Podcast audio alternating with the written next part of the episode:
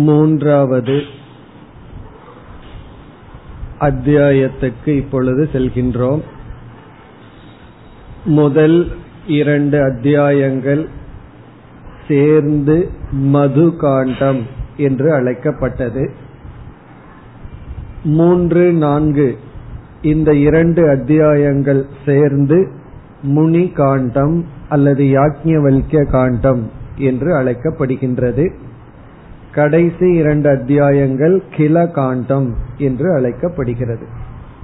இதில் நாம் பார்த்து முடித்த இரண்டு காண்டங்கள் உபதேச பிரதானம் என்று பார்த்தோம். ஏன் உபதேச பிரதானம் என்று சொல்கின்றோம் என்றால் தர்க்கம் அதிகமாக பயன்படுத்தப்படாமல் வருகின்றவர்கள் சிஷ்யர்களாக இருந்து குருவானவர் உபதேசம் செய்தார்.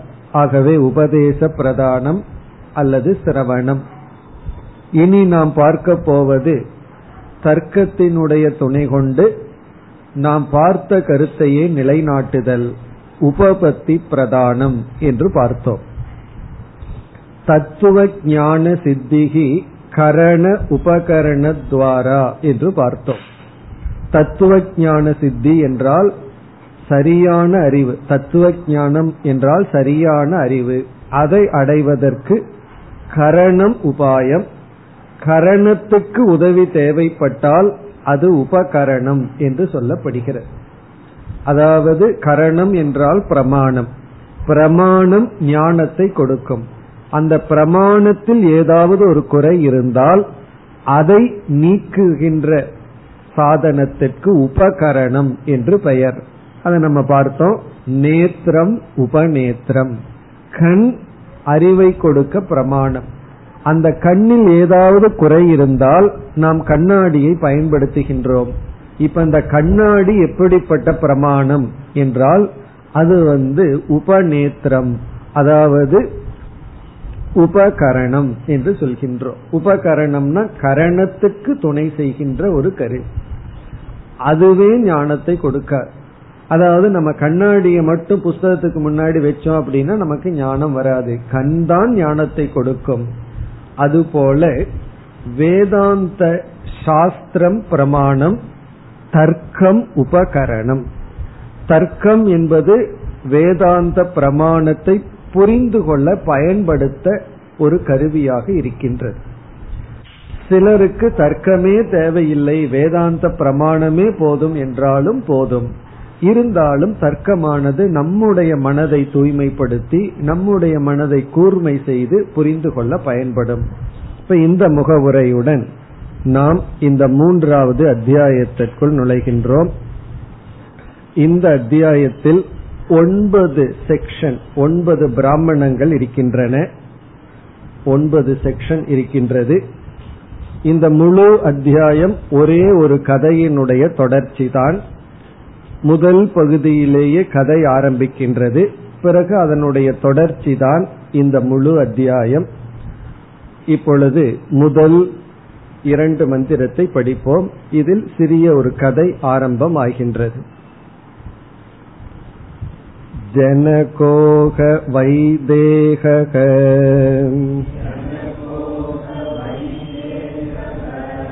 बहुदक्षिणेन यज्ञेन ईजे तत्र कुरु पञ्चालानाम् ब्राह्मणाः अभिसमेता बभूवुः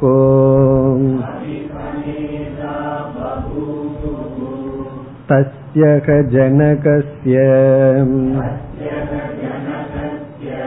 वैदेहस्य विजिज्ञासा बभूव कस्वित्तेषाम् ब्राह्मणानाम् अनुचानतम इति सह गवां सहस्रम् अवरुरोध दश दशपाताः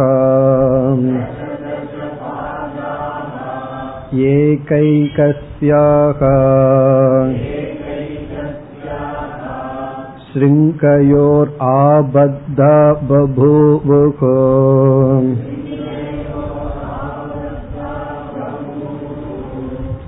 तान् होवाच ब्राह्मणा भगवन्तः यो वा ब्रह्मिष्टक स एता गाः उत जतामिति तेकब्राह्मणाः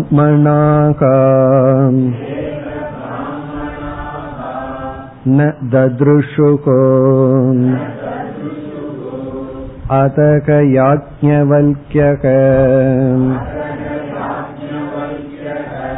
स्वयमेव ब्रह्मचारिणम् उवाच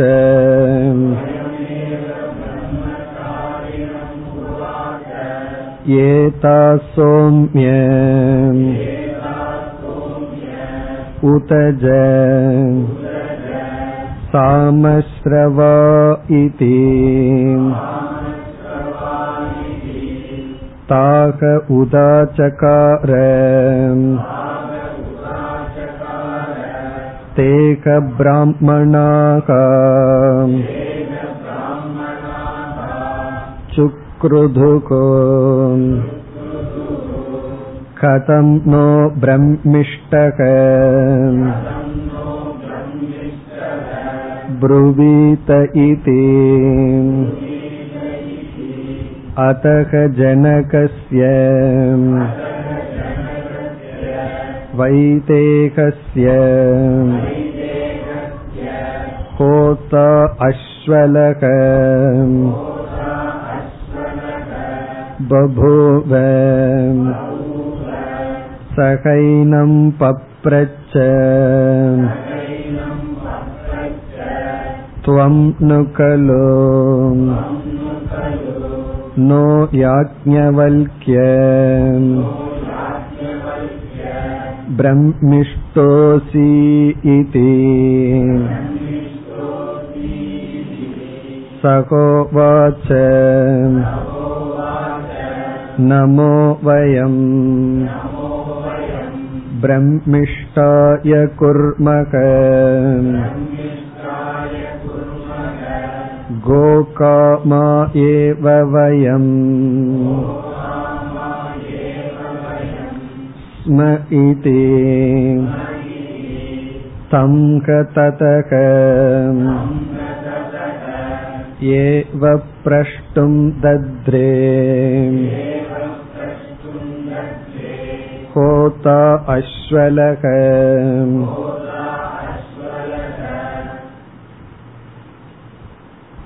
இந்த இரண்டு மந்திரங்கள் இந்த முழு அத்தியாயத்தினுடைய கதை அம்சம்.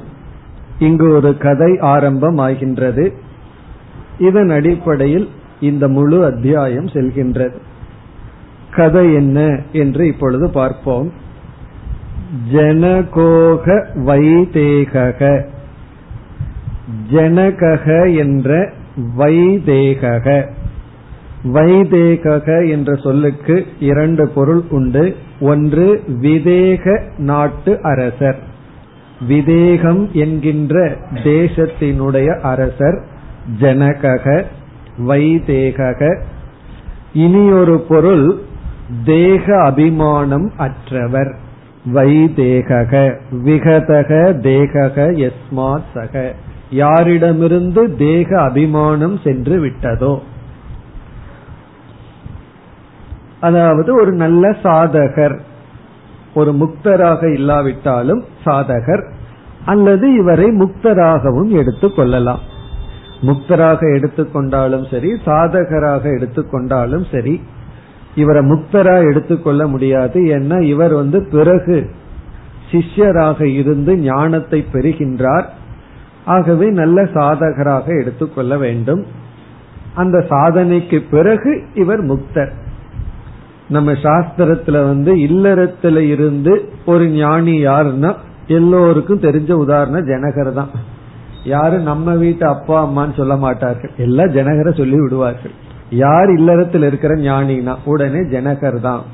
இப்போ ஜனகோக வைதேக அவர் என்ன செய்தாராம்?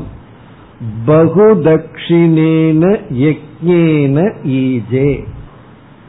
பகுதக்ஷிணேன என்றால் அதிகமான தட்சிணிகளுடன் யக்ஞேன ஒரு யாகத்தை ஈஜே செய்தார். அதிகமான தட்சிணைகளுடன் யாகத்தை மேற்கொண்டார். அவர் செய்கின்ற யாகத்தில் தட்சிணைகள் அதிகம். இதுக்கு ரெண்டு பொருள் சொல்லலாம். அவருடைய யாகத்துல அதிகமான தட்சிணையை கொடுத்து யாகம் செய்தார் என்று. பகு தட்சிணம் குறைவான தட்சிணம் அல்ல பகு தட்சிணம் அதிகமான பொருள்களை கொடுத்து யாகத்தை செய்தார். அல்லது அதிகமான தட்சிணை தேவைப்படுகின்ற அஸ்வமேதை போன்ற பெரிய யாகத்தை செய்தார். இப்ப சிறிய யாகத்துக்கு குறைவான தட்சிணை போதும். பெரிய யாகத்துக்கு தான் அதிக தட்சிணை தேவை. அப்படி ஒரு பெரிய யாகத்தை மேற்கொண்டார். இப்ப யக்ஞேன ஈஜே ஈஜேன யாகத்தை மேற்கொண்டார். இதுல இருந்து என்ன தெரிகிறதுன்னா அவருடைய மைண்ட் வந்து மனது வந்து எந்த அளவுக்கு ஜெனரஸா இருக்கு. அதாவது எந்த அளவுக்கு விசாலமா இருக்கு. அதிகமாக தன்னுடைய பொருளை எடுத்து வழங்குகின்ற மனதை உடையவர். அதாவது விசாலமான மனதை உடையவர். பிறகு கதை தொடர்கிறது. தத்ரக குரு பஞ்சாலானாம் பிராமணாகா அபிசமேதா பபூவுகு. தத்ர என்றால் அந்த யாகத்தில். இப்பொழுது வந்து ஜனகர் அதிகமான தட்சிணையுடன் கூடிய ஒரு பெரிய யாகத்தை நடத்தி கொண்டிருக்கின்றார் தத்ர அந்த யாகத்தில் குரு பஞ்சாலானாம் பிராமணாக. குரு பிராமணாக பஞ்சால பிராமணாக. குரு என்ற தேசத்தை சார்ந்த பஞ்சாலம் என்கின்ற தேசத்தை சார்ந்த பிராமணாக பிராமணர்கள். குரு தேசம் பஞ்சால தேசம் என்கின்ற இரண்டு தேசத்திலிருந்து பிராமணாக பிராமணர்கள் அபிசமேதா பபூபுகு அங்கு கூடி இருந்தார்கள் வந்திருந்தார்கள். அப்படின்னு என்ன அர்த்தம்? இந்த யாகத்துக்கு பல நாடுகளிலிருந்து பிராமணர்களை ஜனகர் அழைத்திருந்தார். தன்னுடைய நாடு மட்டுமல்ல மற்ற நாடுகளில் இருக்கின்ற பிராமணர்களை எல்லாம் இவர் அழைத்திருந்தார். இங்க வர்ற பிராமணர்கள் எல்லாம் யார் என்றால் வெறும் யாசிப்பதற்கோ அல்லது இவரிடமிருந்து பெற்று செல்ல பிராமணர்களை இவர் அழைக்கவில்லை. படித்த பண்டிதர்கள் மேதாவிகள் எல்லாம் சாஸ்திரத்தில் கரை கண்டவர்களை இவர் அழைத்திருந்தார். அதாவது மற்ற நாடுகளிலிருந்து சாஸ்திரங்களை எல்லாம் கற்றறிந்த வேத விற்பன்னர்களை இவர் அழைத்திருந்தார். அவர்களெல்லாம் வந்திருந்தார்கள். அபிசமேதா பபூவுகுன அங்கு கூடி இருந்தார்கள் அங்கு ஏன் வந்திருந்தார்கள்? விளக்காசிரியர் சொல்றார் ஜனகர் அழைப்பு விடுத்திருக்கின்றார் ஆகவே அவர்கள் வந்துள்ளார்கள். இந்த படித்த பண்டிதர்கள் பிராமணர்கள் வேதமெல்லாம் கற்றவர்கள் வேத வேதாந்தமெல்லாம் கற்றவர்கள் அதாவது கர்மகாண்டிகள் பிறகு வந்து ஞானகாண்டம் பயின்று உபதேசம் செய்து கொண்டிருக்கின்ற இந்த ஸ்காலர்ஸ் பெரிய பெரிய பிராமணர்களை படித்தவர்களை எல்லாம் பார்த்தவுடன் ஜனகருடைய மனதில் ஒரு ஆசை தோன்றியது. என்ன ஆசை? ஜனகசிய வைதேகசிய விஜிக்ஞாசா பபூவ ஜனகசிய வைதேகசிய வைதேகரான ஜனகருடைய மனதில் விஜிக்ஞாசா பபுவ। விஜிக்ஞாசான ஒரு கியூரியாசிட்டி ஒரு ஆசை. ஜிக்ஞாசாங்கிறது தான் ஆசை. விஜிக்ஞாசான நம்ம ஒரு கியூரியாசிட்டின்னு சொல்லலாம். அல்லது ஒரு மனதில் வந்து ஒரு ஆசை தோன்றியது. அவருக்குள்ள என்ன ஆசை தோன்றியதாம்? ககஸ்வித் தேஷாம் பிராமணானாம் அனுச்சான தமக இதி. கஸ்வித் என்றால் இங்கு கூடியுள்ள ஏதேஷாம் பிராமணானாம். இந்த பிராமணர்களுக்குள் இங்கு கூடியுள்ள இந்த பிராமணர்களுக்குள் கக ஸ்வித் என்றால் யார்தான்? இந்த ஸ்வித் அப்படிங்கிறது வந்து ஒரு ஆச்சரியம் அல்லது ஒரு சந்தேகம். சந்தேகத்துடன் ஒரு கேள்வி வருகிறது. ககசித் யார்தான்? அணுச்சான தமக இதி. அணுச்சான தமக என்றால் வேத வேதாந்தத்தை நன்கு உணர்ந்தவர்கள். அணுச்சான தமகங்கிறது சூப்பர்லேட்டிவ் டிகிரியில் இருக்கு. அதாவது இந்த பிராமணர்களுக்குள் யார் சாஸ்திரத்தை நன்கு அறிந்தவர்கள்? அதாவது வேதத்தையும் வேதாந்தத்தில் சொல்லப்பட்டுள்ள கருத்துக்களை எல்லாம் இங்கு யார் நன்கு அறிந்தவர்கள்? அனூச்சான தமக இந்த பிராமணர்களுக்குள்ளேயே சிரேஷ்டர்கள் யார்? அப்ப யார் இங்க வந்துள்ளார்கள் அப்படின்னு சொன்னா அறிவுடையவர்கள் வந்துள்ளார்கள். வேதத்தை படிச்சு சதுர் வேதத்தையும் படிச்சு வேத அங்கங்களையும் படித்து வேதத்தை படிக்கும் பொழுது அவர்கள் வேதாந்தத்தையும் படித்து அனைத்தையும் படித்துள்ளார்கள். இந்த அறிவாளிகளுக்குள்ளேயே சிறந்தவர் யார் என்று தெரிந்து கொள்ள வேண்டும் என்ற ஆசை அவருக்கு வந்தது. கஸ்வித்தேஷாம் பிராமணானாம் அனுச்சான தமக இது. அனுச்சான தமகன வேதத்தை உச்சரித்து அதில் கரை கண்டவர்கள் யார்? என்று தெரிந்து கொள்ள வேண்டும் என்ற ஆசை வந்தது. பிறகு அவர் என்ன செய்தார்? சக கவாம் சகசிரம் அவருரோத ஆயிரம் பசுக்களை கொண்டு வந்தார். இவர் தான் பகு தட்சிணேன அவர் கொடுக்கறதே என்னைக்குமே அதிகமா தானே கொடுப்பார். ஆகவே ஆயிரம் பசுக்களை கொண்டு வந்தாராம். கவாம் சகசரம்னா ஆயிரம் பசுக்கள். அவருரோதன அவர் அழைத்து வந்து பிறகு என்ன செய்தாரா? தச தச பாதாகா ஏகை கஸ்யாம் சிருங்கயோகோ ஆபத்தா.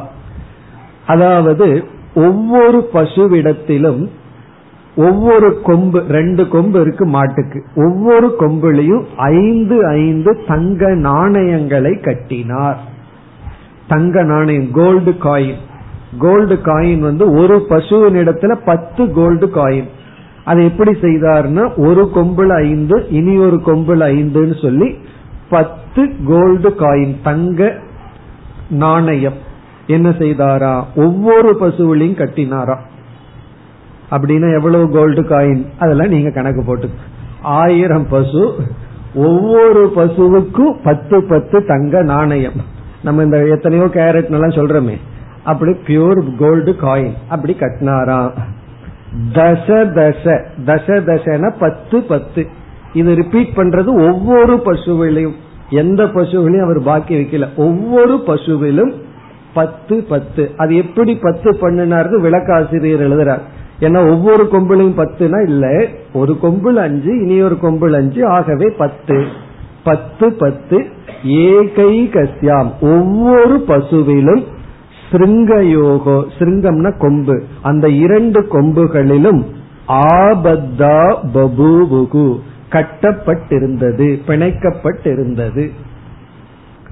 அப்ப இவர் அந்த பிராமணர்களை எல்லாம் பார்த்துட்டு இவருக்குள்ள யார் சிரேஷ்டர்கள் என்று தெரிந்து கொள்ள வேண்டும்னு விரும்பி அதற்காக என்ன செய்தார் என்றால் ஆயிரம் பசுக்களை கொண்டு வந்து ஒவ்வொரு பசுக்களிடத்திலும் பத்து பத்து கோல்டு காயினை கட்டினாராம்.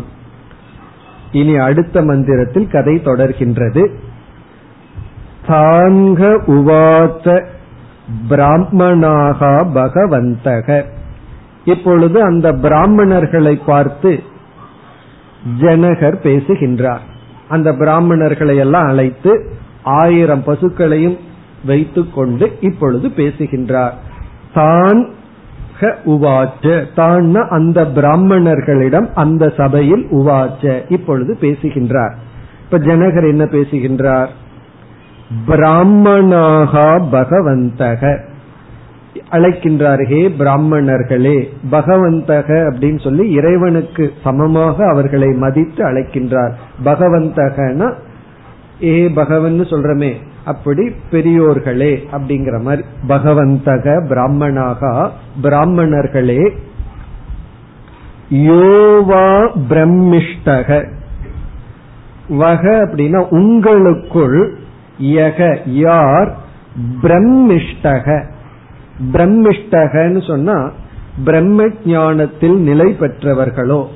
பிரம்மிஷ்டகன்னு சொன்னா இங்க பிரம்மன வேதம்னு ஒரு அர்த்தம் ஞானம்னு ஒரு அர்த்தம். யார்? உங்களுக்குள் பிரம்மிஷ்டர்களோ பிரம்மிஷ்டர்கள் அப்படின்னு சொன்னா அறிவிலும் ஞானத்திலும் ஞான நிஷ்டையிலும் எல்லாத்திலையும் சிறந்த விளங்குதல். அதுல யார் உங்களுக்குள் யார் பிரம்மிஷ்டர்களோ அதாவது வேதத்தை நன்கு உணர்ந்தவர்களோ பிரம்மத்தை நன்கு உணர்ந்தவர்களோ சக ஏதாகா காகா உதஜதாம் இதி. சக அவர்கள் ஏதாகா காகா இந்த பசுக்களை. அவர்கள் இந்த பசுக்களை உத ஜதாம் உத ஜதாம்னா அழைத்து கொண்டு செல்லலாம். இது என்று சொன்னார். உங்களுக்குள் யார் பிரம்மிஷ்டர்களோ பிரம்மிஷ்டகங்கிறதுக்கு ஸ்ரோத்ரியன் பிரம்மனிஷ்டன் ரெண்டு அர்த்தம் இருக்கு. யார் ஸ்ரோத்ரியர்களாகவும் பிரம்மனிஷ்டர்களாகவும் இருக்கிறீர்களோ அப்படின்னு அர்த்தம். அதாவது ஸ்ரோத்ரியன்னு சொன்னா சாஸ்திரத்தை எல்லாம் யார் நன்கு கற்றறிந்தவர்களாக நீங்கள் இருக்கிறீர்களோ உங்களுக்குள்ளேயே அதிகமாக சாஸ்திரத்தை யார் கற்றறிந்தவர்களாக இருக்கிறீர்களோ அந்த சாஸ்திரத்துல என்ன கற்றறிந்தீர்களோ அதில் நிஷ்டை அடைந்தவர்களாக உங்களுக்குள் யார் இருக்கிறீர்களோ அவர்கள் இந்த பசுக்களை அதாவது தங்க நாணயத்துடன் கட்டப்பட்டுள்ள இந்த ஆயிரம் பசுக்களை உத ஜதாம் இதி. நீங்கள் அழைத்து கொண்டு செல்லலாம். அப்படின்னு சொல்லி இவர் வந்து எல்லோரிடமும் சொல்கின்றார். இதை கேட்ட பிராமணர்களுடைய ரெஸ்பான்ஸ் என்ன? அது அடுத்தது தேக பிராமணாக ந தத்ருஷுகு. தேக பிராமணாக அந்த பிராமணர்கள் அனைவரும் ந தத்ருஷுகு. ந தத்ருஷுகுனா பசுக்களை அழைத்து செல்ல துணிவில்லாமல் இருந்தார்கள். தே ஆர் நாட் டேர் எனப் அப்படின்னு இப்படி சொன்ன உடனே யாருமே முன் வரவில்லைன்னு அர்த்தம். அதாவது ஒரு நிமிஷம் பாக்கிறார் யாராவது வந்து எடுப்பார்களான்னு சொல்லி யாரும் வரவில்லை. ந தத்ருஷுகுனா யாருமே அதற்கு தயாராக இல்லை. அதாவது வந்து தில் இருக்கான்னு கேக்குறமல்ல அதான் லோக்கல் லாங்குவேஜ்ல புரியணும்னா ந தத்ருஷுகுனா யாருக்குமே தில் இல்லைன்னு அர்த்தம். அதாவது தைரியம் இல்ல. யாருமே தைரியமா நான் தான் இந்த சபையில வந்து பிரம்மிஷ்டன். எல்லார விடம் எல்லாத்த விடம் கற்றறிந்தவன் நான் தான் சொல்லி அந்த பசுக்களை எடுப்பதற்கு யாரும் தயாராக இல்லை. பிராமணாக ந ததுருஷுகு. திருதி அப்படின்னா உறுதின்னு அர்த்தம். ந ததுருஷுகு அப்படின்னு சொன்னா உறுதியற்றவர்களாக இருந்தார்கள். யாருக்கும் அதுல ஒரு கன்விக்ஷன் ஃபோர்ம்னஸ் கிடையாது. அதனால எல்லோரும் அமைதியாக இருந்தார்கள். அப்பொழுது என்ன நடந்தது?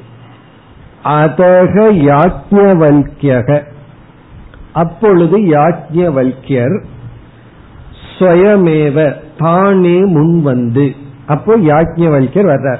அப்படின்னா என்ன தெரியுது? யாஜ்யவல்யர் முதல்ல வெயிட் பண்றார். வேற யாராவது ஆள் வர்றாங்களான்னு பாக்கிறார் யாரும் வராததுனால அவர் வர்றார்.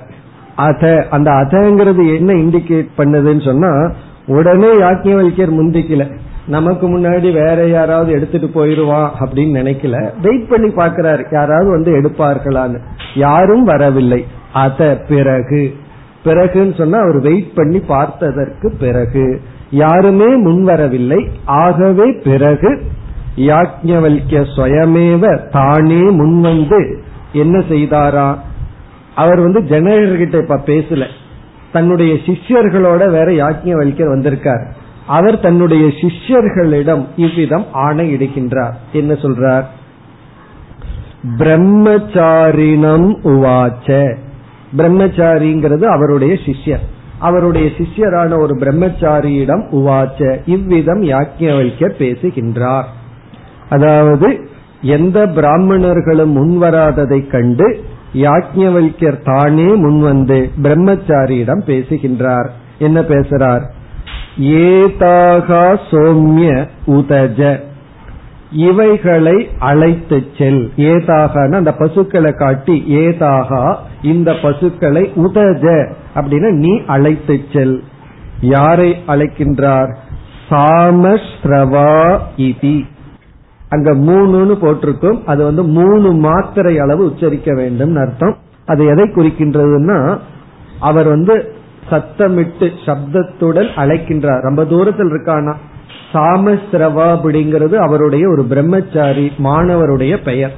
இப்ப சாமஸ்ரவர் அப்படிங்கிற ஒரு மாணவனுடைய பெயரை அழைத்து ஏ சாமஸ்ரவா நீ இந்த பசுக்களை எல்லாம் நம்முடைய ஆசிரமத்துக்கு அல்லது வீட்டுக்கு அழைத்து செல் அப்படின்னு சொல்ற உடனே அந்த சிஷ்யன் என்ன செய்வான்?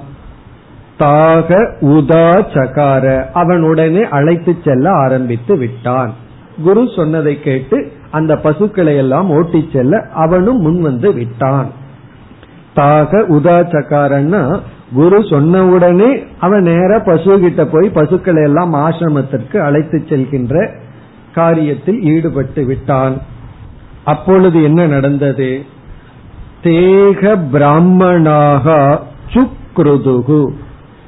அங்குள்ள பிராமணர்கள் தேக பிராமணாக சுக்ருதுகுன கோபம் கொண்டார்கள். அங்கு உள்ள மற்ற பிராமணர்களுக்கு கோபம் வந்தது. சுக்ருதுகுன்னு அவங்களுக்கு கோபம் வந்தது. அவங்களும் வர தயாரா இல்ல. இனி ஒருத்தனும் எடுத்தாலும் கோபம் வருது. இப்படித்தான் உலகமே. தானும் செய்ய மாட்டான் இனி ஒருத்தனையும் செய்ய விட மாட்டான்னு சொல்றது போல அவர்களும் வரவில்லை. வர்ற இனி ஒருவரை பார்த்து அவர்களுக்கெல்லாம் கோபம் வந்தது. பொறாமை கலந்த கோபம் ஒரு எரிச்சல் அவர்களுக்கு வந்தது. உடனே அவர்களெல்லாம் இவர்களிடம் கேட்கின்றார். யாரு? ஜனகரிடம். ஜனகரிடம் அல்ல யாஜ்ஞவல்யரிடம். கதம் நோ பிரம்மிஷ்டோ புருவீத இதி. அந்த பிராமணர்கள் எல்லாம் யாஜ்ஞவல்யரிடம் இப்பொழுது கேட்கின்றார்கள் நக எங்களுக்குள் நீ பிரம்மிஷ்டக புருவீத இதி. நீ எப்படி உன்னை பிரம்மிஷ்டன் என்று சொல்லிக் கொள்ள முடியும்? நாங்கள்லாம் இருக்கோம். நீங்கள்லாம் இருக்கோம்னா அவங்க ஒழுங்கா பசு எடுத்துட்டு போயிருக்கணும் இல்ல அதுவும் செய்யவில்லை. நாங்கள்லாம் இருக்கும் பொழுது அதாவது வேதத்தை எல்லாம் கரைத்து குடித்த நாங்கள்லாம் இங்க இருக்கும் பொழுது எங்களுக்குள் எப்படி கதம் பிரம்மிஷ்டக புருவீத இதி? நான் தான் பிரம்மிஷ்டன் என்று உன்னால் எப்படி கூற முடியும்? யாஜ்ஞர் அப்படி அவர் கூறலை. பட் அர்த்தம் அதுதானே? யாரு பிரம்மிஷ்டனோ அவங்க பசுவை எடுத்துட்டு போகலான்னு சொன்னா இவர் போய் பசுவை எடுத்தா அவரை அறியாமல் அவர் என்ன சொன்னதற்கு சமம்? நான் தான் பிரம்மிஷ்டன் சொன்னதற்கு சமம்.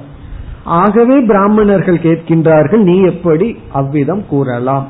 உண்மையிலேயே யாக்கியவல்கள் கூறாத போதிலும் அது கூறியதனுடைய அர்த்தமாகின்றது. ஆகவே எப்படி கூறலாம்? என்று கேட்டு அப்பொழுது அதக ஜனகசிய வைதேகசிய ஹோத்தா அஸ்வலக பபுவ. அப்பொழுது ஜனகருடைய வைதேகசிய ஜனகசிய அவருடைய அரசபையிலேயே ஹோத்தா ஹோதா என்றால் அவருடைய பிரீஸ்ட் ஜனகருக்கு ஒரு பிரீஸ்ட் இருப்பார்கள் அல்லவா? அவர் அவருடைய பெயர் அஸ்வலக பபுவ. அஸ்வலக என்று ஒருவர் இருந்தார். அதாவது ஜனகருடைய சபையிலேயே அவருடைய புரோகிதர். அதாவது ஜனகருக்கு எப்பொழுது யாகம் செய்யலாம் என்ன செய்யலாங்கிற ஒரு அறிவுரையை கொடுக்கின்ற ஜனகருக்கு யாகம் செய்து வைக்கின்ற இந்த பெரிய ஒரு யாகத்தை முன் நின்று நடத்துகின்ற ஒரு கோத்தா அஸ்வலக என்பவர் ஒருவர் இருந்தார். அவர் என்ன செய்தார்? என்பவர் இப்பொழுது யாக்கியவல்யரிடமிருந்து வந்து ஒரு கேள்வியை கேட்கின்றார். யாக்கியவல்யரிடம் இப்பொழுது அவர் வருகின்றார். முன்ன வந்து பிராமணர்கள் எல்லாம் சேர்ந்து கோவப்பட்டு சத்தம் போட்டார்கள். நீ வந்து எங்களுக்குள் பிரம்மிஷ்டன் சொல்லிக் கொள்கிறாயா என்று. இப்பொழுது அஸ்வலர் தனியாக வந்து ஏனம் பப்ரச்ச அந்த யாக்கியவல்யரிடம் கேட்கின்றார். துவம்முகலு நக யாஜ்ஞவல்கிய பிரம்மிஷ்ட அசி இதி. நகன எங்களுக்குள் ஹே யாஜ்ஞவல்கியா நீ எங்களுக்குள் பிரம்மிஷ்டக அசி இதி. நீதான் பிரம்மிஷ்டனாக இருக்கின்றாயா? சாதாரணமா கேட்கிற துவம். நீ நக எங்களுக்குள் பிரம்மிஷ்டக அசி. எங்களுக்குள் நீதான் தலை சிறந்தவனாக இருக்கின்றாயா அப்படின்னு ஒரு கேள்வியை நேரடியா கேட்கின்றார். யாக்கியவல்யருடைய வாயிலிருந்தே வரட்டும்னு. ஏன்னா யாக்கியவல்யர் வந்து ஜனகரிடம் எதுவுமே பேசல. இதுல யாரு பிரம்மிஷ்டனோ அவர்கள் வந்து பசுவை எடுத்துட்டு போலான்னு சொன்ன உடனே இவரு வாட்டுக்கு பசுவை எடுத்துட்டு போங்கன்னு பிரம்மச்சாரிகளிடம் சொல்லிவிட்டார். தன்னை வந்து ஒரு பிரம்மிஷ்டன்னு யாக்கியவல்யர் சொல்லவில்லை. ஆகவே அஸ்வலர் வந்து கேட்கின்றார் எங்களுக்குள் துவம் நீ பிரம்மிஷ்டகசி பிரம்மிஷ்டனாக இருக்கின்றாயா?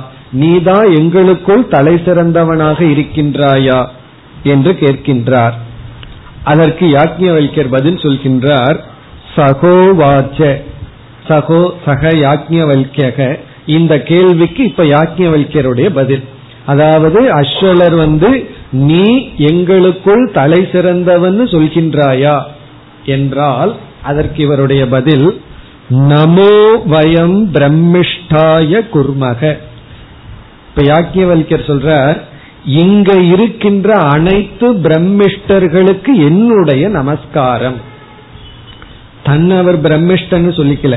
இங்க எவ்வளவு பிராமணர்கள் இருக்கிறார்களோ அனைத்து பிராமணர்களுக்கும். இங்கு உள்ள பிரம்மிஷ்டர்களுக்கு என்னுடைய நமஸ்காரம். வயம் நமக குர்மக. வயம்னா நான் கூட அவர் சொல்லவில்லை. நாம் நமஸ்கரிக்கின்றோம். யாரை பிரம்மிஷ்டாய இங்கு யார் பிரம்மிஷ்டர்களாக இருக்கிறார்களோ அவர்களை நாம் நமஸ்கரிக்கின்றோம். பிறகு நீங்கள் எதற்கு பசுவை எடுத்து சென்றீர்கள்? நீங்க உங்களை பிரம்மிஷ்டன்னு நினைச்சிட்டா பசுவை எடுத்து சென்றீர்கள்.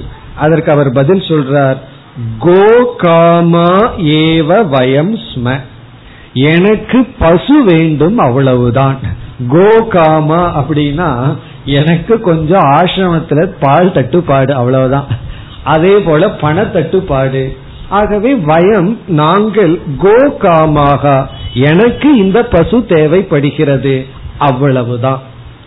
அப்படின்னு என்ன அர்த்தம்? நான் என்ன பிரம்மிஷ்டன்னு சொல்லிக்கல. நீங்கள் யாரும் முன் வரவில்லை யாரும் பிரம்மிஷ்டனோ அவர்கள் ஆயிரம் பசுவை இவ்வளவு தங்க நாணயத்துடன் எடுத்து செல்லலாம்னு சொன்னாரு. யாரும் வரவில்லை. எனக்கு தேவை. நான் ஆசையுடன் கூடி இருக்கின்றேன். என்ன ஆசைனா கோ காமாக வயம். எனக்கு இந்த பசுவிலையும் பொண்ணிலையும் ஆசை இருக்கின்றது. ஆகவே நான் வந்துள்ளேன். யார் சொல்கின்றார்? யாக்கியவல்யர் சொல்றார். கோ காமா ஏவ வயம். ஆனால் இங்கு யாராவது பிரம்மிஷ்டர்கள் இருந்தால் அவர்களை நான் வணங்குகின்றேன். இங்குள்ள பிரம்மிஷ்டர்களை நான் வணங்குறேன். எனக்கு வந்து பசுவில தான் ஆசை இருக்கின்றது. அதுக்கப்புறம் என்ன என்ன நிகழ்ந்தது? தங்க ததக ஏவ பிரஷ்டும் தத்ரே ஹோதா அஸ்வலக. அப்பொழுது அந்த சூழ்நிலையில் அந்த யாஜ்ஞவல்யரிடம் பிரஷ்டும் தத்ரே அஸ்வலர் என்ற ஹோத்தா கேள்வியை கேட்க ஆரம்பித்தார். கேள்வியை கேட்க ஆரம்பித்தார். தத்ரே அப்படின்னா துணிந்தார். பிரஷ்டும் கேள்வியை கேட்க. ஹோத்தா ஹோத்தாவான அஸ்வலக. இப்பொழுது அவர் கேள்வியை கேட்க ஆரம்பித்தார். இதுதான் கதை. இதோட கதை முடிவடைகிறது. இந்த முழு அத்தியாயம் எப்படி செல்ல இருக்கிறது என்றால் இதுல வந்து ஒன்பது செக்ஷன் ஒன்பது பகுதிகள் இருக்கின்றது. இந்த முதல் பகுதி உட்பட. இதுல ஒன்பதிலும் ஒன்பது பேர் வந்து யாக்ஞவல்கியரிடம் கேள்விகளை கேட்க போகிறார்கள். அதாவது நீ வந்து பிரம்மிஷ்டன்னு சொல்லாவிட்டாலும் பிரம்மிஷ்டர்கள் தான் இந்த பசுவை அழைத்து செல்ல வேண்டும். நீ அழைத்து செல்ல துணிந்து விட்டாய். ஆகவே இன்டைரக்டா மறைமுகமா உன்னை நீ பிரம்மிஷ்டன் என்று கூறிவிட்டாய். அதற்கு உங்களுக்கு தகுதி இருக்கின்றதா என்று மற்றவர்கள் வந்து கேள்வி கேட்க ஆரம்பிக்கின்றார்கள். வருகின்ற ஒவ்வொருவரும் படித்த பண்டிதர்கள் சிஷ்ய பாவனையில வரல யாக்கியவல்யர் தெரிந்துள்ளாரா என்று சோதிக்க வருகின்றார்கள். அப்படி ஒன்பது பிராமணத்துல ஒன்பது கேள்வி கேட்கப்படுகிறது. அதுல கார்கி என்ற ஒருத்தி இரண்டு முறை வர இருக்கின்றார் ஆகவே எட்டு பேர் வந்து கேள்வி கேட்க போகின்றார்கள். ஒவ்வொரு பிராமணமும் அந்த கேள்வி கேட்பவர்களுடைய பெயரில் அமைந்துள்ளது. பிராமணத்துக்கு பெயர் வைக்க வேண்டும் அல்லவா? அந்த பெயர் வந்து கேள்வி கேட்பவர்களுடைய பெயர்ல அமைய உள்ளது. ஆகவே இந்த முதல் பிராமணத்துக்கு அஸ்வல பிராமணம் என்று பெயர். அஸ்வல பிராமணம்னா அஸ்வலர்ங்கிறவர் தான் கேள்வி கேட்பவர். இனிமேல் வருகின்ற ஒவ்வொரு பிராமணத்திலும் ஒவ்வொரு ரிஷி அல்லது பிராமணன் அல்லது விற்பன்னன் சாஸ்திரத்தை அறிந்தவர்கள் வந்து கேள்வி கேட்பார்கள். யாக்கியவல்கர் அதற்கு பதில் சொல்லி கொண்டு இருப்பார் அப்படி ஒன்பது பிராமணமும் இதுதான் நடக்க போகின்றது. கதை இவ்வளவுதான். இதுல வந்து எட்டு ஸ்காலர்ஸ நம்ம பார்க்க போறோம். அதுல முதல் ஆள் வந்து அஸ்வலக இப்படி எட்டு பேர். அதுல கார்கி என்பவர் ரெண்டு முறை கேட்கறதுனால மொத்தம் ஒன்பது. ஒவ்வொரு பிராமணமும் ஒவ்வொரு செக்ஷனும் ஒவ்வொரு ஸ்காலர்னுடைய கேள்வி அதற்கு யாக்ஞவல்யருடைய பதில். இதுதான் நமக்கு ஒன்பதாவது பகுதி வரை நடைபெற இருக்கின்றது. அதற்கு ஆதாரம் வந்து இந்த கதை தான் அதனால இந்த சாப்டரை இந்த கதையை ஞாபகம் வச்சுட்டோம்னா இந்த சாப்டர் ஓவர் இந்த சாப்டர்ல பூரா வேற கதைகள் எல்லாம் கிடையாது. ஒவ்வொரு சிஷ்யனுடைய பெயர் இங்க சிஷ்யன்னு சொல்ல முடியாது. அவர்களெல்லாம் யாக்ஞவல்யரை சோதிக்க வருகிறார்கள். உங்களை நீங்க பிரம்மிஷ்டன்னு சொல்றதுக்கு தகுதி இருக்கின்றதா? நாங்கள் கேள்வியை கேட்கின்றோம் நீங்கள் கூறுங்கள் பார்க்கலாம். அதற்கு யாக்ஞவல்யர் பதில் சொல்லிக் கொண்டே வருகின்றார். இதில் இனி நம்ம இந்த முதல் செக்ஷன் அஸ்வல பிராமணத்திற்கு வருவோம். இந்த அஸ்வல பிராமணத்துல வந்து பத்து மந்திரங்கள் இருக்கின்றன. இதுல வந்து பத்து மந்திரம் இருக்கு. முதல் மூன்று பிராமணங்கள் வேதாந்தம் அல்ல உபாசனையும் மற்ற சில கருத்துக்கள் தான். நான்காவது பிராமணத்திலிருந்து தான் நமக்கு வேதாந்த விசாரம் வர இருக்கின்றது. ஆகவே நம்ம முதல் மூன்று பிராமணத்தினுடைய சாராம்சத்தை தான் பார்க்க போகின்றோம். என்ன முதல் மூன்று பிராமணத்தில் இவர்கள் கேட்கின்ற கேள்விகள் வந்து உபாசனையை பற்றியது மற்ற விஷயங்களை பற்றியது. வேதாந்தத்தை பற்றிய விஷயத்தை நான்காவது உஷஸ்த பிராமணம்னு நான்காவது பிராமணம். அவர் வந்துதான் பிரம்மத்தை பற்றி நிர்குண பிரம்மத்தை பற்றி கேள்வி கேட்க போறார். ஆகவே நம்ம என்ன புரிஞ்சுக்கலாம்? கர்மகாண்டத்தை பற்றியும் ஞான காண்டத்தை பற்றியும் யாக்கியவல்யருக்கு ஞானம் இருக்கான்னு சோதிக்கின்றார்கள். முதல் மூன்று பிராமணத்துல கர்மகாண்டத்துல இவருக்கு எவ்வளவு ஞானம் என்ற சோதனையும் நான்காவது பிராமணத்திலிருந்து ஞான காண்டத்துல இவருக்கு எவ்வளவு ஞானம் இருக்கின்றது என்ற சோதனையும் வர இருக்கின்றது. அப்படி நாம் புரிந்து கொள்ளலாம். இப்ப இந்த முதல் பிராமணத்தை எடுத்துட்டோம் அப்படின்னா இந்த பத்து மந்திரத்துல முதல் இரண்டு மந்திரங்கள் கதை. இப்ப நம்ம படிச்சு முடிச்ச கதை. இனி நம்ம மூன்று பிராமணத்தினுடைய சாராம்சத்தை தான் பார்க்கலாம். அதுல இருக்கிற மந்திரத்தை படிக்க வேண்டியதில்லை. நான்காவது பிராமணத்திலிருந்து தான் நம்ம வந்து மந்திரத்தை படிச்சு அதனுடைய விளக்கத்தை பார்ப்போம். இருந்தாலும் இவர்கள் என்ன கேள்வி கேட்கிறார்கள் அதற்கு என்ன பதில்னு சுருக்கமாக பார்ப்போம். அதற்கு முன்னாடி வந்து இந்த கதையிலிருந்து நமக்கு என்னென்ன கருத்துக்கள் கிடைக்கின்றன அதையும் சங்கரர் சுருக்கமாக கூறியுள்ளார். அதையும் நம்ம இப்பொழுது பார்ப்போம். இப்ப நம்ம பார்த்த கதையிலிருந்து நம்ம என்ன வேல்யூ என்ன பண்புகளை நாம் அறியலாம் அல்லது இந்த கதை எதற்கு? எங்கெல்லாம் கதை வருதோ அங்க சங்கராச்சாரியார் ஒரே ஒரு வார்த்தையை திரும்ப திரும்ப சொல்லுவார். அந்த சொல் வந்து வித்யா ஸ்துத்தியர்த்தம் இது அவருடைய வார்த்தை. வித்யா ஸ்துத்தியர்த்தம்னா இந்த ஞானத்தினுடைய பெருமையை விளக்க கதை கூறப்படுகிறது. எல்லா கதையும் ஞானத்தினுடைய பெருமையை கூற. வித்யா ஸ்துத்தியர்த்தம் அதாவது இந்த ஞானம் புகழப்படுகின்றது. இந்த ஞானம் பெருமைப்படுத்தப்படுகின்றது. அந்தந்த கதையை தகுந்த மாதிரி எப்படி பெருமைப்படுத்தப்படுகிறது என்றெல்லாம் நாம வந்து புரிந்து கொள்ளலாம். பிறகு இரண்டாவது தான மகிமா. இந்த பகுதியில் தானத்தினுடைய மகிமை கூறப்பட்டுள்ளது. தானத்தினுடைய பெருமை இந்த கதையிலிருந்து நமக்கு கிடைக்கின்றது. தானத்தினுடைய மகிமை எப்படி என்றால் யாருடைய மனதுல எடுத்து கொடுக்கலாம் தானம் செய்யலாம்ங்கிற புத்தி இருக்கோ அவர்களுடைய மனதுக்கு தான் சித்த சுத்தி கிடைக்கும். நம்ம தூய்மைப்படுத்துறதுக்கான முக்கிய மார்க்கம் தானம். நம்மிடம் இருப்பதை பகிர்ந்து கொள்ளுதல். பகிர்ந்து கொள்ளுதல் மூலமாகத்தான் நமக்கு சித்த சுத்தி வரும். லோபம் அப்படிங்கிறது ஒன்று இருந்தால் நமக்கு சுத்தியும் வராது ஞானமும் வராது. ஆகவே தானத்தினுடைய மகிமை தானத்தினுடைய முதல் மகிமை வந்து சித்த சுத்தி ஹேது. அவர்களுக்கு தான் சித்த சுத்தி கிடைக்கும். பிறகு இங்கு இரண்டாவது ஒரு காரணமும் சொல்லப்படுகின்றது. அது வந்து வித்யா பிராப்தி சாதனம். வித்யா பிராப்தி சாதனம் தானம் அல்லது தனம். நம்ம வந்து ஞானத்தை கொடுத்து தான் வாங்க வேண்டும். அதாவது நம்மிடத்தில் இருக்கிற பொருளை கொடுத்து தான் ஞானத்தை வாங்க வேண்டும்.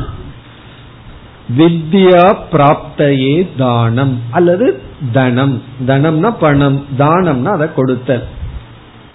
இப்ப இங்க ஒரு விளக்காசிரியர் என்ன சொல்றார் என்றால் எந்த ஒன்றையும் நாம் இலவசமாக பெறக்கூடாது. அந்த புத்தியே நமக்கு இருக்கக்கூடாது. அந்த புத்தி நமக்கு இருக்கிறதுனால தான் பாருங்க எல்லா அட்வர்டைஸ்மெண்ட்லயும் இலவசம் இலவசம் இலவசம். அது இலவசம்னா போய் வாங்கணுங்கிற புத்தி இருக்கு. இலவசம்னா போய் வாங்க கூடாதுங்கிற புத்தி நமக்கு வர. அது எதுக்கு எனக்கு இலவசமா கொடுக்கணும்? நான் ஒண்ணு பிச்சைக்காரன் அல்லவே. நான் பணம் கொடுத்தே வாங்குறேன் அப்படிங்கிற புத்தி வந்தாதான் அதுதான் சரியான புத்தி. நமக்கு வந்து ஏதாவது ஒன்று நம்மிடமிருந்து போகாமல் நமக்கு கிடைச்சதுன்னா அது லாபம் அது சக்சஸ் அது புத்திசாலித்தனம்னு நினைக்கிறோம். ஆனா சாஸ்திரத்தினுடைய நோக்கில அது பிச்சைக்காரத்தனம். அது புத்திசாலித்தனம் அல்ல. நம்ம எதையுமே இனாமாக பெறக்கூடாது. யாராவது ஒருவர் வந்து நாம முயற்சி இல்லாமல் நமக்கு இலவசமாக கொடுத்து விட்டால் நம்ம மனது வெறுக்கப்பட வேண்டும் அவமானப்பட வேண்டும். ஜஸ்ட் ஆப்போசிட்டா இருக்கு. அவமானப்படுறதுக்கு பதுவா ஏதோ அச்சீவ் பண்ற மாதிரி ஒரு ஒரு எண்ணம் சில பேர்த்துக்கு. எனக்கு ஃப்ரீயா கிடைச்சது. உழைப்பு இல்லாமல் எனக்கு கிடைச்சது. நான் கொஞ்சம் தான் கொடுத்தேன் அதிகமா எனக்கு கிடைச்சிடுது. நீங்க வந்து ரெண்டு ரூபாய்க்கு டிக்கெட் வாங்கிட்டு பத்து ரூபா நோட்டு கொடுத்து அவர் இருபது ரூபாய்க்கு சேஞ்ச் கொடுத்துட்டாருன்னு வச்சுக்குவோமே. அதை வாங்கி நம்ம சந்தோஷப்படுறோம் வச்சுக்குவோமே. அது எப்படிப்பட்ட சந்தோஷம்? எவ்வளவு கீழான சந்தோஷம்? அதே போலதான் எந்த ஒரு பொருளையும் நாம் பெறக்கூடாது. அதாவது உழைப்பில்லாமல் இலவசமாக பெறக்கூடாது. ஆகவே இங்க என்ன சொல்லப்படுகிறதுனா எத்தனையோ ராஜாக்கள் இருந்தார்கள். அந்த ராஜாக்களுக்கும் கூட அந்த லோபத்தனம் இருந்தது. ஆனா இங்க ஜனகருக்கு வந்து பிராமணர்களுக்கு அறிவை உடையவர்களுக்கு இவ்வளவு பொருளை எடுத்து கொடுக்கலாங்கிற தான புத்தி இருந்த காரணத்தினால்தான் அவர் அவர்களிடமிருந்து அறிவை பெறுகின்றார் அறிவை பெற்றார். இப்ப ஜனகர் அறிவை பெறுவதற்கு காரணம் அவர் வந்து தனத்தை கொடுத்து அறிவை பெற்றார். தனத்தை வந்து தானமாக கொடுத்து அதுவும் கணக்கு பார்க்கறது. நீ இவ்வளவு சொல்லிக்கூட இவ்வளவுதான் இவ்வளவு சொல்லிக்கூட இவ்வளவுதான் இல்லாமல் அவர் வந்து தானமாக அதிகமாக கொடுத்து ஞானத்தை பெற்றார். இப்ப ஞானத்தை அடையிறதுக்கும் வித்யாவை அடையிறதுக்கும் தனமும் ஒரு காரணம். பணம் இல்லை அப்படின்னா நம்முடைய உழைப்பு. இப்ப ஒருத்தன் எல்லாத்தையும் திறந்துட்டு வர்றான்னு வச்சுக்கோமே அவன் எதை கொடுப்பான்? அவனுடைய உழைப்பு. அது அதை விட உயர்ந்தது. நம்முடைய சர்வீஸ் இருக்கே அது தானத்தை விட அதிகமான வேல்யூ அதற்கு இருக்கு. அப்படி நம்ம அதை கொடுத்து தான் பெற வேண்டும். இப்ப முதல்ல வந்து வித்யாஸ்துதி ஞானத்தினுடைய மகிமை பிறகு வந்து தானத்தினுடைய மகிமை. பிறகு மூன்றாவது வித்வத் சம்யோக வித்வத் சம்யோகன ஞானிகளினுடைய அசம்பிளி கற்றறிந்தவர்களுடைய அசம்பிளி பிரக்ஞா விருத்தி ஹேதுகு அப்படின்னு சொல்றார். வித்வத் அப்படின்னா கற்றறிந்தவர்கள் ஞானிகள் சம்யோகன அவர்களினுடைய சேர்க்கை பிரஜான ஞானம் விருத்தின வளர்ச்சி ஹேதுனா காரணம். அதாவது ஞானிகள் கற்றறிந்தவர்களுக்குள்ள நம்ம போய் இருந்தோம் அப்படின்னா நமக்கு அறிவானது விருத்தி அடையும் வளரும். அப்படின்னா என்ன என்றால் இப்ப நாலு படித்தவர்களை வர வச்சு அவங்களோட கொஞ்ச நேரம் இருந்தோம் அப்படின்னா அவங்களுடைய டிஸ்கஷன் அவங்க எதை பற்றி பேசுகிறார்கள் அதையெல்லாம் நம்ம கேட்கும் பொழுது நமக்கு அறிவு வளரும். இந்த புராணங்களை எல்லாம் பேசிக்கொண்டிருப்பவர்கள் இந்த கதா காலக்ஷேபம் பண்றவங்க எல்லாம் இன்னைக்கு பலர் இருக்கிறார்கள். அவரிடம் போய் சாதாரணமா ஒரு ஒரு மணி நேரம் பேசிக்கொண்டிருந்தாலே நமக்கு புராணத்திலிருந்து எத்தனையோ விஷயங்கள்லாம் தெரிய வரும். ஏன்னா சாதாரணமா ஏதாவது சொல்லணும்னா ராமாயணத்திலிருந்து பாரதத்திலிருந்து ஸ்கந்த புராணத்திலிருந்து ஒரு கொட்டேஷன் கொடுத்து பேசுவார்கள். அப்படி அவர்களிடம் கொஞ்ச நேரம் இருந்தா நமக்கு புராணத்திலிருந்து நல்ல கருத்துக்கள் கிடைக்கும். அதே போல வேதாந்தம் படித்தவர்கள் இருந்தோம் அப்படின்னா சாதாரணமா பேசுறதுலையும் கூட வேதாந்த கருத்து அவர்களை அறியாமல் கலந்து விடும். சாதாரண நிகழ்ச்சியா இருக்கும் சாதாரண சம்பவத்தை சொல்லலாம். ஆனா அதுவும் அவர்களை எரியாமல் வேதாந்த கருத்தோடு கலந்து இருக்கும் ஆகவே இந்த வித்வத் சம்யோகம் என்பது நம்முடைய அறிவை வளர்க்க ஒரு முக்கிய உபாயம்.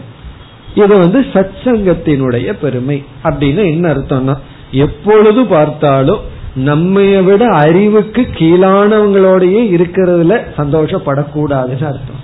காரணம் என்ன? அப்பத்தானே அங்க நம்ம ஹீரோவா இருக்கலாம். நம்மைய விட கொஞ்சம் புத்திசாலியா இருக்கிறவங்கிட்ட இருந்தா அந்த இடத்துல ஒடுங்கி இருக்கணுமல்ல. நாலு முட்டாளுகளை சுத்தி வச்சுட்டோம்னா எப்பவுமே நம்ம ராஜாவா இருக்கலாமல்ல. அப்படி இருக்க கூடாது நம்மைய விட அறிவிலையும் வைராகியத்திலையும் பக்குவத்திலையும் அதிகமா இருப்பவர்களோடு சங்கம் இணக்கம் வைத்தால் அவர்களுடைய உரையாடல் அவர்களுடைய டிஸ்கஷன்ல இருந்து நமக்கு ஞானம் கிடைக்கும். ஆகவே இங்க வந்து சங்கரர் கூறுகின்றார் வித்வத் சம்யோகே பிரக்ஞா விருத்தி சம்பவக. ஞானிகளினுடைய சேர்க்கையினால் நம்முடைய பிரக்ஞா அறிவானது விருத்தி அடையும் வளர்ச்சி அடையும். என்ன இங்க வந்து ஜனகர் என்ன செய்கின்றார்? படித்தவர்களை எல்லாம் அழைத்து அவர்களை எல்லாம் வைத்து பிறகு அவர்களோடு அவர் விசாரம் செய்கின்றார் அவர்களோடு இவர் காலத்தை கழிக்கின்றார். இப்படி ஒரு கதை இருந்ததுனால நமக்கு இந்த ஒரு கருத்தும் கிடைக்கின்றது. பிறகு அடுத்த ஒரு கருத்து அது வந்து யாக்ஞ செயலிருந்து நமக்கு கிடைக்கின்ற ஒரு விஷயம் ஒரு வேல்யூ அது என்ன அப்படின்னு சொன்னா ஆங்கிலத்துல செல்ஃப் வேலிடேஷன் அப்படின்னு சொல்லி சொல்றோம். செல்ஃப் வேலிடேஷன் என்றால் நம்மையே நாம் அங்கீகரித்தல். நம்மையே நாம் அங்கீகரித்தல். செல்ஃப் வேலிடேஷன் இப்ப இந்த கதையை நம்ம பார்த்தோம் அப்படின்னா யாக்ஞவல்யர் வந்து சாஸ்திரத்தை படிச்சிருக்கார். இதுல வந்து அவருடைய சிஷ்யனுடைய பேர் வந்து சாமஸ்ரவா அப்படின்னு சொல்லி. சாமஸ்ரவா அப்படின்னா சாமகானத்தை கேட்டு சாமவேதத்தை கேட்டு ஒழுங்காக ஓதுபவன் அர்த்தம். இந்த விளக்க ஆசிரியர்களுடைய புத்தி கூர்மையை பாருங்க கமெண்டேட்டர்ஸ் எந்த அளவுக்கு அவங்க சிந்திச்சு ஒரு சின்ன வார்த்தையிலிருந்து எப்படியெல்லாம் அவர்கள் விளக்கம் எழுதுறாருங்கிற ஒரு அந்த அவங்களுடைய ஞானத்துக்காக இந்த உதாரணத்தை பார்க்கலாம்.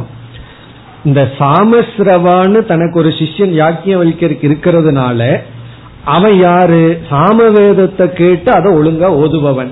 அப்படி என்றால் யாக்ஞவல்யருக்கு சாமவேதமும் தெரிஞ்சிருக்கணும்னு அர்த்தம். இல்லைன்னா எப்படி சாமஸ்திரவான ஒரு சிஷியனை வச்சிருக்க முடியும்? ஆகவே யாக்ஞவல்யர் சதுர்வேதி. அவர் நான்கு வேதங்களையும் கரை கண்டவர். எப்படி தெரியுதுன்னா அவருக்கு சாமஸ்ரவான்னு ஒரு சிஷ்யன் இருக்கானா அதை வச்சு யாக்கியவரிக்கர் வந்து வெறும் எஜுர்வேதத்தை மட்டும் படிச்சவர் அல்ல அவர் வந்து நான்கு வேதத்தையும் படிச்சவரா இருக்கணும் அவர் சாம வேதத்தையும் சொல்லிக் கொடுப்பவரா இருந்தாக வேண்டும் அதனாலதான் அந்த சிஷ்யனுக்கு சாமஸ்ரவான்னு பெயர். அப்படின்னு என்ன அர்த்தம்னா யாக்ஞவல்யர் வந்து சதுர்வேதி. அவர் நான்கு வேதத்தையும் கற்றவர். நான்கு வேதத்தில் இருக்கின்ற கர்மகாண்டம் உபனிஷத்துக்கள் அனைத்தையும் கற்றறிந்தவர் என்று நமக்கு தெரிகிறது அப்படின்னு ஒரு விளக்காசிரியர் எழுதுறார். சிஷ்யனுடைய பெயரை வச்சுட்டு குருவுக்கு எவ்வளவு ஞானம் இருக்குன்னு சொல்லி. இப்ப இதுல இருந்து என்ன தெரியுதுன்னா யாக்கியவல்யர் இவ்வளவு படித்துள்ளார். இவ்வளவு தூரம் அவருக்கு அறிவு இருக்கு. ஆகவே இப்ப அவர் என்ன நினைக்கிறார்? எனக்கு வந்து இந்த ஞானம் இருப்பதனால் யாருமே பிரம்மிஷ்டன்னு சொல்லாததுனால என்ன நான் பிரம்மிஷ்டன்னு வந்து சொல்லிக் கொள்வதில் தவறில்லை என்று அவர் தன்னை பிரம்மிஷ்டன் என்ற விதத்தில் நடந்து கொள்கின்றார். ஆனா அவர் வாயை திறந்து சொல்லலாதான் இங்க பியூட்டி இங்க ஒரு பெரிய சைக்காலஜியே இருக்கு இந்த கதையில. அவர் வாயை திறந்தும் சொல்லல ஆனா அந்த மாதிரி அவர் நடந்துட்டார். பசுக்களை எடுத்துட்டு போக சொன்னார். கேட்டா எனக்கு பசு மேல ஆசைனார். உண்மையிலேயே ஆசை இல்லாதவன் தான் இப்படி சொல்ல முடியும். இந்த அரகுர ஆள் வந்து எனக்கு ஆசை இல்ல ஆசை இல்லைன்னு சொல்லிட்டு இருப்பான். ஆசை இல்லாதவனாலதான் எனக்கு இதுல ஆசை இருக்குன்னு சொல்ல முடியும். காரணம் எப்படி? அது எப்படி ஆசை இல்லாதவன் ஆசை இருக்குன்னு சொல்ல முடியும்னு ஒரு கான்ட்ரடிக்ஷன் வரும். இவர் இவருக்காக கேட்கல. இவருக்கு எத்தனையோ சிஷ்யர்கள் இவருடைய ஆசிரமத்துக்கோ வீட்டுக்கோ தேவைப்படுது. ஆகவே இவர் வந்து அந்த பொருளை எடுத்துக் கொள்கின்றார். அப்ப என்ன சொல்றாரு? எனக்கு பசுவுல தான் ஆசை. நான் என்ன பிரம்மிஷ்டன்னு சொல்லிக்கல என்று சொல்கின்றார். ஆனா இங்க யாரு பிரம்மிஷ்டர்களோ அவர்களுக்கு நமஸ்காரம்னு வேற சொல்றார். இப்ப இதுல இருந்து அவர் தன்னை பிரம்மிஷ்டன்னு சமுதாயத்துக்குள்ள அறிமுகப்படுத்தி கொண்டார். அதே சமயத்தில் அவரிடம் கர்வமான வார்த்தைகளோ வல்ல. இப்ப வினயத்திலையும் அவர் வந்து டாப்புக்கு போயிட்டார். பணிவிலையும் உச்சகட்டத்தில் இருக்கார். அதே சமயத்துல தன்னை பிரம்மிஷ்டன் என்ற ஒரு அங்கீகாரத்தையும் அவர் ஏற்றுக்கொள்கின்றார். இப்ப இதுல நம்ம என்ன கருத்தை புரிந்து கொள்ள வேண்டும் சொன்னா இப்ப நம்ம எல்லாம் இருக்கோம். நம்ம நம்ம மனுஷன்னு சொல்றதுனால ஈகோ வந்துடும் சொன்னா எப்படி இருக்கும்? அப்ப நம்ம நம்ம என்னன்னு சொல்லிக்கிறது? நம்ம மனித ஜென்மத்தை அடைந்துள்ளோம்.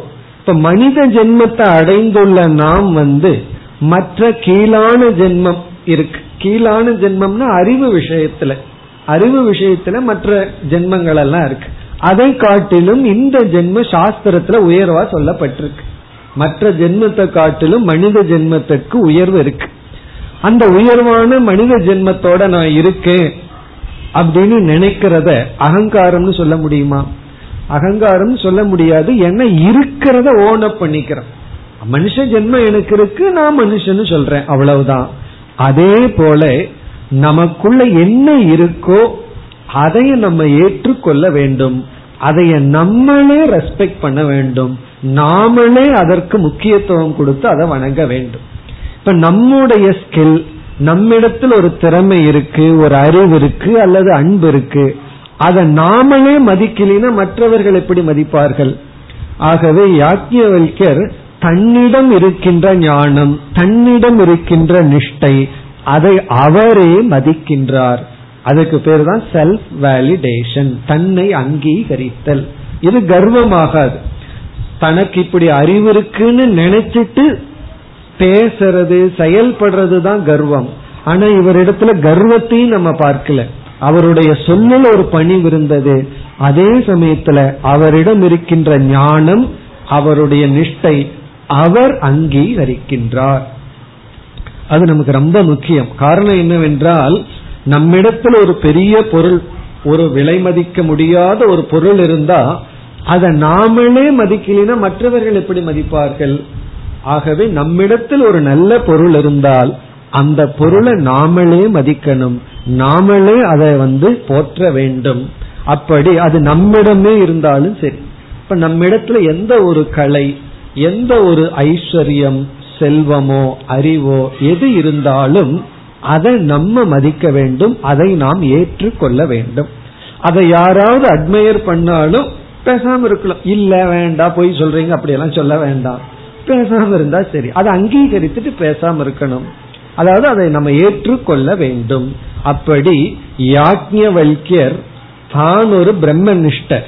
ஏன்னா அவருடைய கேள்விகளுக்கு எல்லா கேள்விகளும் பதில் சொல்றார். இதுல இருந்து தனக்கு எல்லா ஞானத்தையும் உடையவர். அந்த அறிவை தான் ஏற்றுக்கொள்கின்றார். அதனால வந்து அதை கர்வம்னு நினைச்சு விட்டு விடக்கூடாது. நம்ம இடத்துல ஒரு சக்தி இருந்து அறிவு இருந்து செல்வம் இருந்து எது இருந்தாலும் சரி அதை நாம் ஏற்றுக்கொள்ள வேண்டும். ஏற்றுக்கொண்டு எல்லாத்திட்டையும் போய் சொல்லிட்டு இருந்தா அது கர்வம். அது வந்து தன்னை பற்றிய தற்புகழ்ச்சி அதெல்லாம் நம்ம செய்யக்கூடாது. ஆனாலும் ஏற்றுக்கொள்ள வேண்டும். அப்படி இங்கு யாக்கியவல்யர் ஏற்றுக்கொண்டுள்ளார். பிறகு கோகாமாக வயம் அப்படின்னு அவர் சொன்னதிலிருந்து எங்களுக்கு பசுவில தான் ஆசை இருக்குன்னு சொன்னதிலிருந்து இப்ப யாக்கியவல்யர் வந்து பசுவுக்கு ஆசைப்படுறவரா? அப்படி ஒரு சந்தேகமும் வரலாம். அதுவும் அல்ல. அந்த சந்தேகமும் நமக்கு கூடாது. காரணம் உண்மையிலேயே அவருக்கு வைராகியம் பூர்ணமா இருந்ததுனாலதான் அவர்னால அவ்விதம் சொல்ல முடிகிறது. காரணம் என்னன்னா எந்த விதமான குற்ற உணர்வும் இல்லை. அது மட்டுமல்ல தன்னிடம் வைராகியம் இருக்கு தன்னிடம் ஞானம் இருக்குன்னு இவர் யாரிடமும் நிரூபிக்க வேண்டிய அவசியம் இவருக்குள் இல்லை. அதுதான் வைராகியம் அல்லது ஞானத்தினுடைய உச்ச நிலை நம்மிடத்துல ஒன்னு இருக்கு அப்படிங்கறத நம்ம நிரூபிக்கிற விரும்புற வரைக்கும் அது நம்மிடத்துல அறகுறையா இருக்கு பூர்ணமா இல்லைன்னு அர்த்தம். என்னைக்கு வந்து விஸ்வாமித்தர் வந்து வசிஷ்டரிடம் நீங்கள் என்ன பிரம்ம ரிஷின்னு சொல்லணும்னு நினைச்சிட்டு இருந்தாரோ அது வரைக்கும் அவர் பிரம்ம ரிஷி அல்ல. எப்ப வசிஷ்டர் விஸ்வாமித்திர பார்த்து பிரம்ம ரிஷின்னு சொன்னார் தெரியுமோ? எப்பொழுது விஸ்வாமித்தர் வந்து நீங்க என்ன பிரம்ம ரிஷின்னு சொல்ல வேண்டாம்னு சொன்னாரோ அப்பொழுது சொன்னாரு ஏ பிரம்ம ரிஷியே அப்படின்னு சொல்லி. அப்போ நான் மற்றவர்களால் அங்கீகரிக்கப்பட வேண்டும் என்ற எண்ணமும் நம்மிடம் இருக்கக்கூடாது நம்மே நாம் அங்கீகரித்தால் போதும்.